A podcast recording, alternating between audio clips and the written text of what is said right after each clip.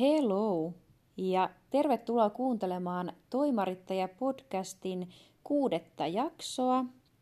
Tänään meillä on aiheena arjen rutiinit ja kognitiivinen esteettömyys. Eikä sitten muuta kuin suoraan jaksoon.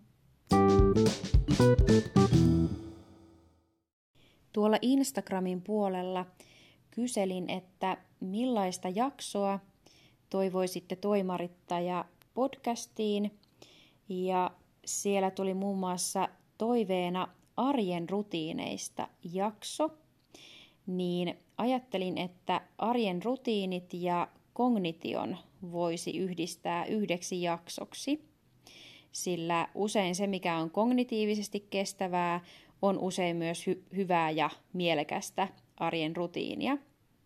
Ja tuolla tosiaan mainitsinkin Instassa, että kävin kuuntelemassa tällaisen webinaarin aiheesta kognitiivisten haasteiden huomioiminen työelämässä.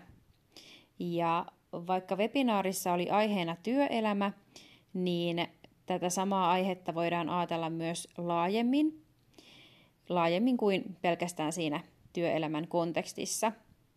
Eli ylipäätään arjessa, miten se arki voisi olla mielekästä, mutta sitten samalla voisi niin sanotusti säästellä sitä omaa kovalevyään, että sitä ei tarvitse tarpeettomasti kuormittaa. Ja miten sitä omaa kognitiota voisi sitten tarpeettomasti kuormittaa? No, tässä on meikäläisellä muutama esimerkki siitä, miten ei kannata tehdä.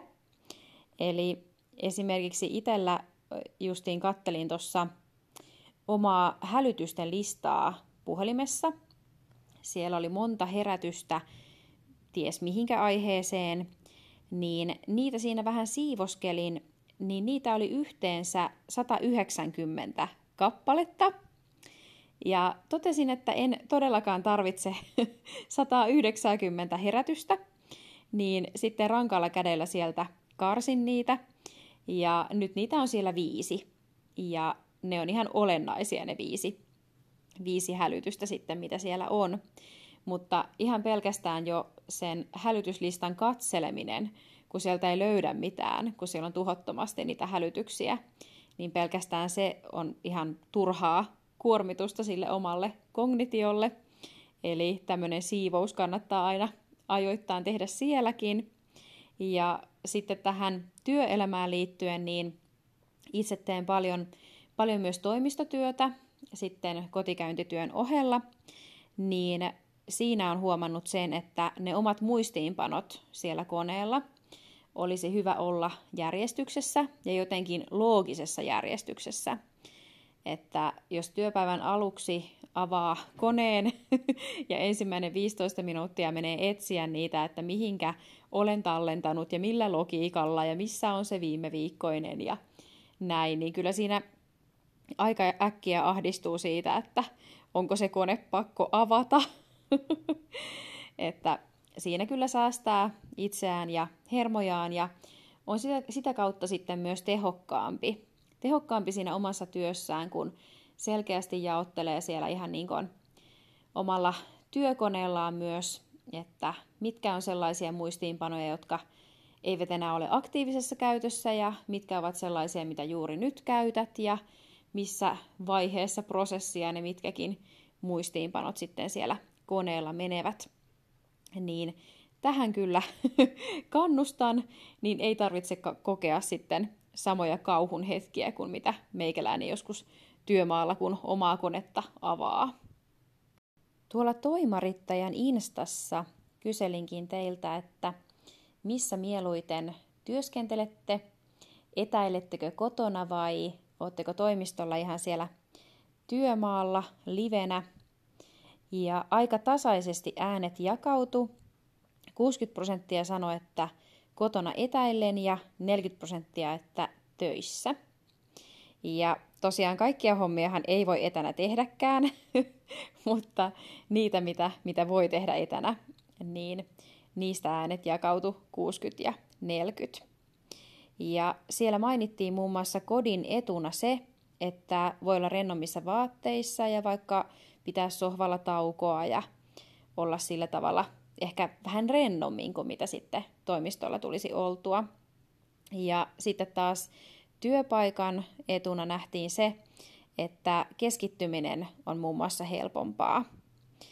Eli kummassakin on puolensa, mutta itse ainakin voin rehellisesti myöntää, että viime aikoina olen ihan tietoisesti painut sinne työpaikalle pakoon erinäisiä kotitöitä. Täällä pyykivuoret vaan kasvaa, niin niitä ei sitten siellä toimistolla tarvitse katsella. Ja lisäksi on huomannut, että tämmöiset muut hyvät arjen rutiinit, esimerkiksi ruokailuun liittyvät, niin ne on paljon helpompia ainakin mulle itselle ylläpitää siellä töissä. Että ei tarvitse miettiä joka päivä, että mitä mä nyt söisin, että mistä mä hain evästä tai jotain, vaan menen itse sinne työmaan ruokalaan ja siellä on valmiina kaikki ihanat salaatit ja kaikki, niin se on helppo koostaa sillä äh, lautasmallin mukainen hyvä ateria sieltä itselleen, eikä tarvi sitä sen kummemmin ressata.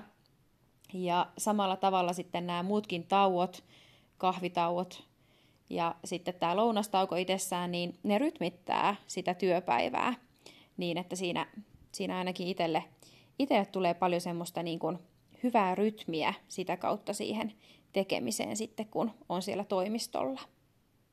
Mutta sitten, mikä muu voisi toimia sellaisena hyvänä arjen rytmittäjänä tai rutiinina – niin itse on tässä huomannut, että nyt kun on ruvennut enemmän olemaan paikkoja auki, että on voinut ehkä jotain jopa harrastaa, niin semmoiset harrastukset on toiminut semmoisena hyvänä arjen rytmittäjänä.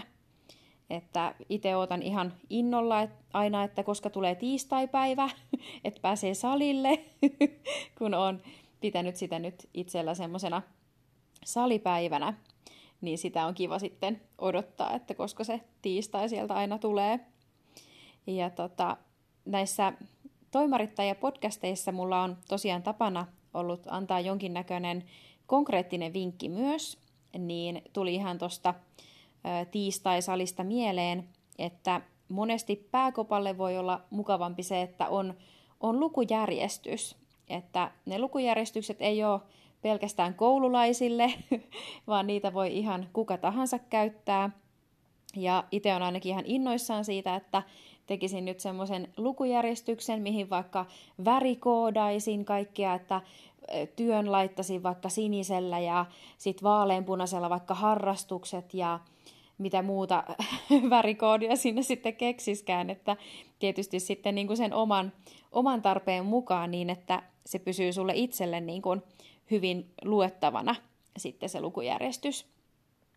Että tota, esimerkiksi Wordillä saa ihan, ihan helpon pohjan, lukujärjestyspohjan tehtyä itselleen, minkä voi sitten vaikka tulostaa ja laittaa johonkin seinälle, niin sekin mun mielestä jotenkin kivasti rytmittää sitä viikkoa ja omaa arkea, kun on sellainen selkeä rutiini ja tota, esimerkiksi se lukujärjestys jossain nähtävillä niin siinä tulee nyt tällainen konkreettinen ehdotus tähän kertaan, että kokeilkaa, että olisiko se lukujärjestys sitten teidän juttu.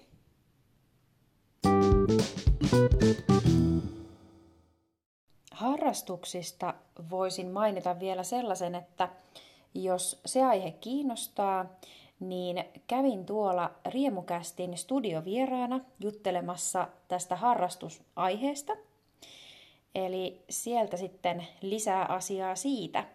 Se Riemukästin jakso ilmestyy tässä joskus syksyllä. Voin siitä sitten vielä ilmoitella tarkemmin täällä, täällä podcastissa ja sitten myös tuolla Instan puolella. Ja voin kyllä lämpimästi suositella tuota Riemukäst nimistä podcastia. Siellä on rennolla otteella kerrottu erinäisistä aiheista, että itse ainakin kovasti tykkään riemukästiä kuunnella, eli sille vahva suositus. Mutta tämän jakson puitteissa ei nyt sitten muuta tule mieleen, mutta tämä kognitiivinen esteettömyysaihe ja esteettömyysaihe ylipäänsä on kyllä sellainen, mielenkiintoinen aihe, mitä ajattelin, että voisin jatkossakin käsitellä ehkä vähän syvemminkin sitten vielä, mutta tässä nyt tämän hetken ajatuksia aiheesta. Kiitos kun kuuntelit ja tervetuloa kuuntelemaan myös ensi kerralla ja eipä sitten muuta kuin moikku moi!